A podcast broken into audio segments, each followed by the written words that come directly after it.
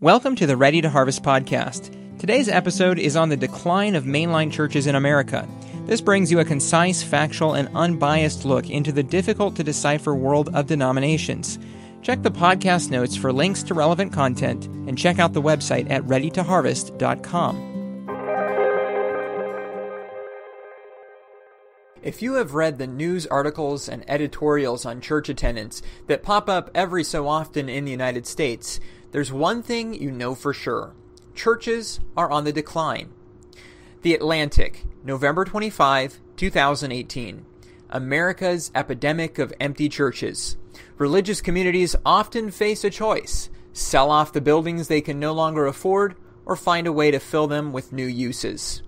FactsandTrends.net, January 16, 2018. Hope for dying churches. Occult website Ancient Origins, November 19, 2018.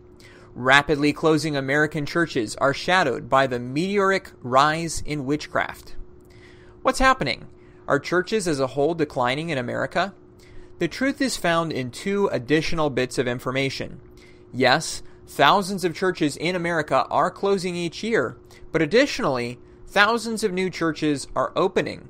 And maybe the most important bit of information is that the main source of closing churches is the theologically liberal mainline churches, while evangelical churches are either declining slower, holding steady, or increasing in membership. Let's take a look at what have been called the seven sisters of mainline Protestant Christianity. First, the United Methodist Church.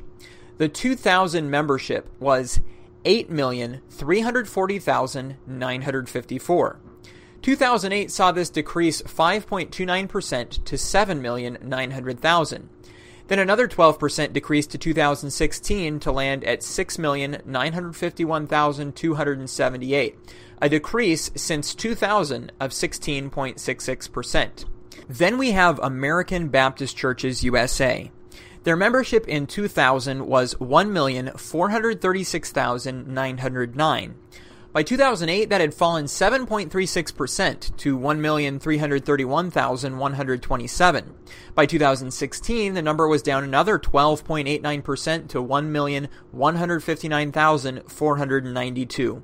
Since 2000, they are down at 19.31%. The Episcopal Church began 2000 with 2,333,327 members. By 2008, they had fell 11.83% to 2,057,292.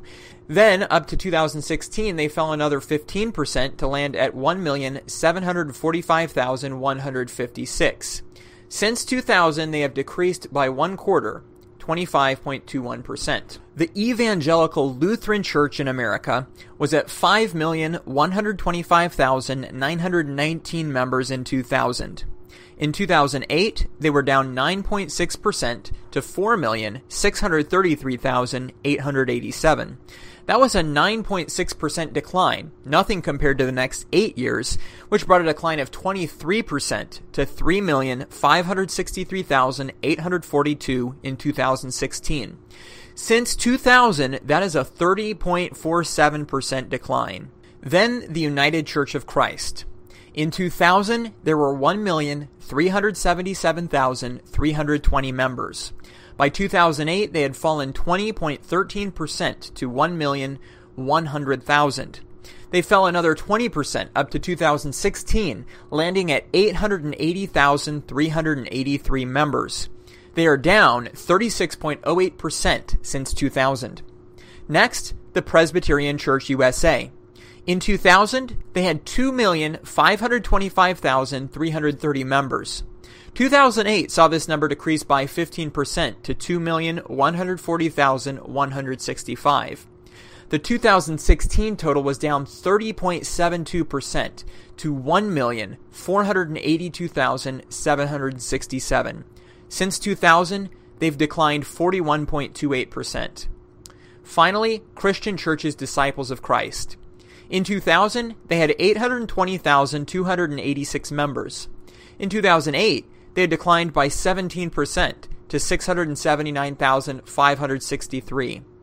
By 2016, this was 411,140, a 39.5% decline.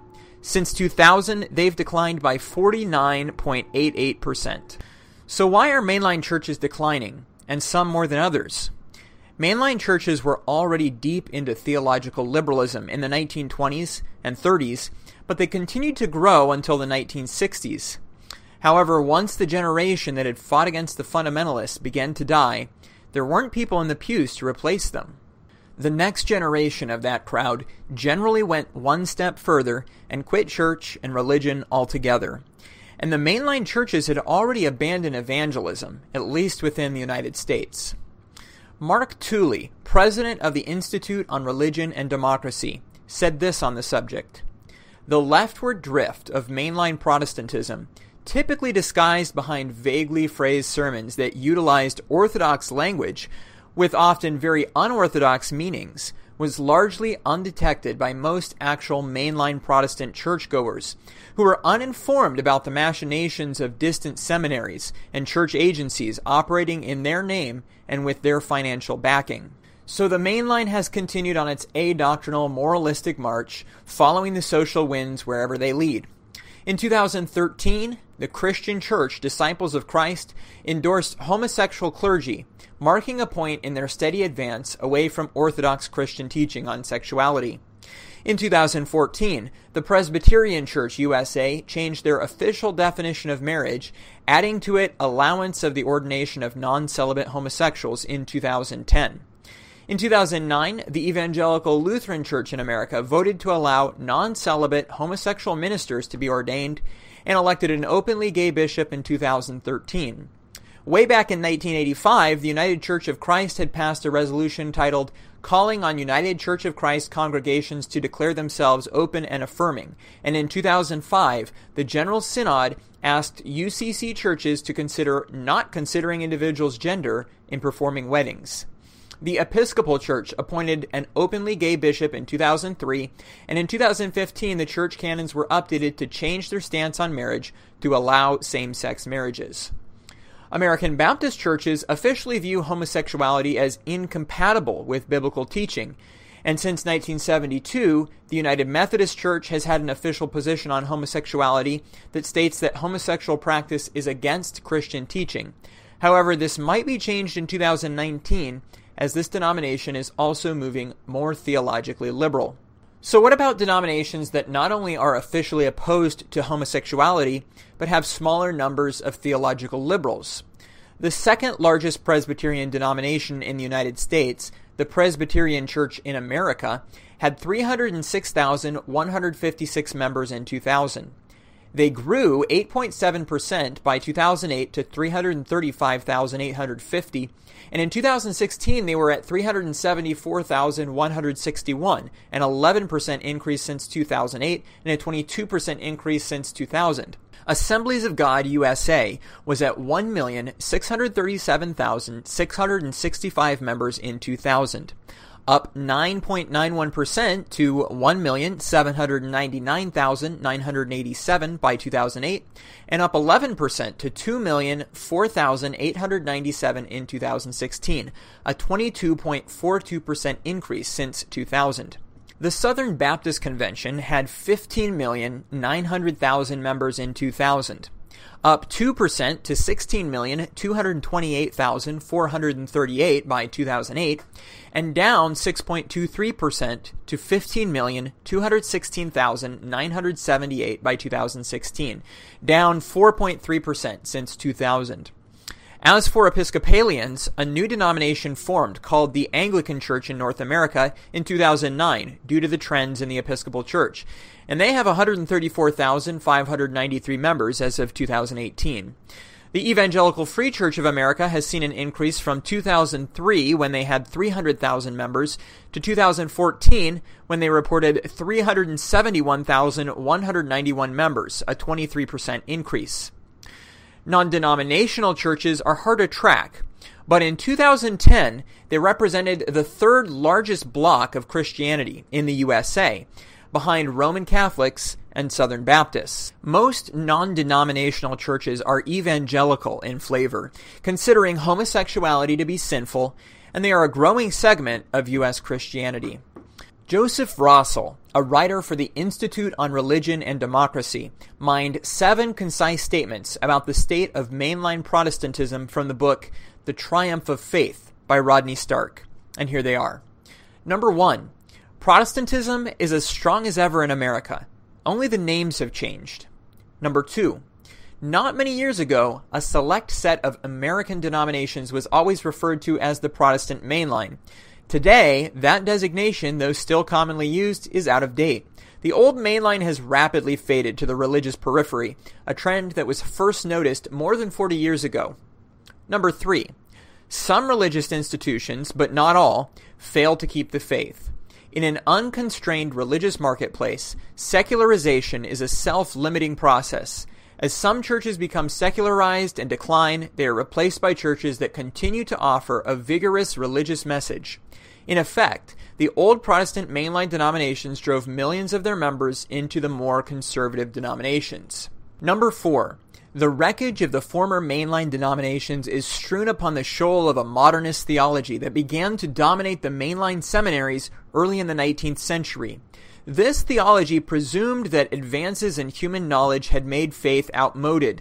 Eventually, mainline theologians discarded nearly every doctrinal aspect of traditional Christianity. Number five, aware that most members reject their radical political views, the mainline clergy claim it is their right and duty to instruct the faithful in more sophisticated and enlightened religious and political views. So every year, thousands of members claim their right to leave. And of course, in the competitive American religious marketplace, there are many appealing alternatives available.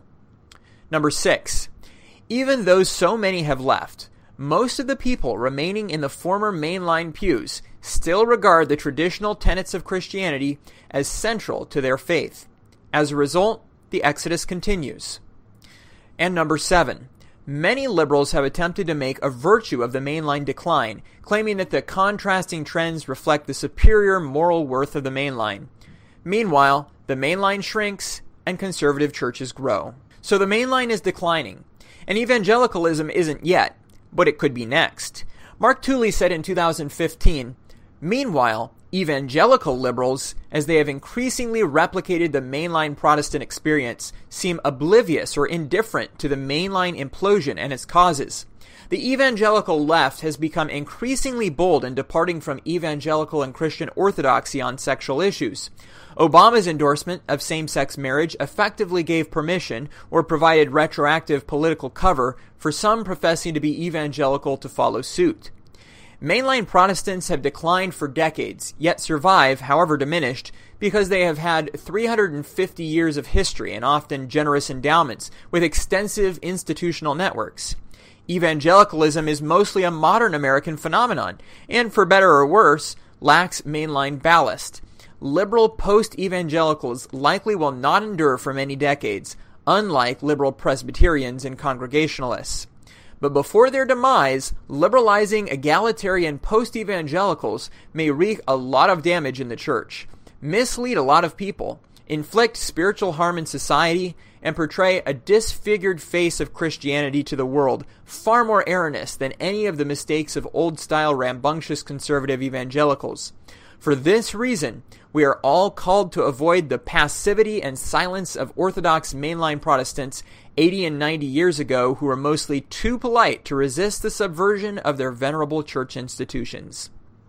Mainline today is just a name. These denominations no longer hold the power they once did, and they make a smaller and smaller share of American Protestantism year over year. I hope you enjoyed today's Ready to Harvest podcast. Please let me know of Christian denominations that you would be interested in me producing an episode on by filling out the form on the website. A video form of this podcast is available on YouTube or at readytoharvest.com. The link is in the podcast notes. See you again very soon.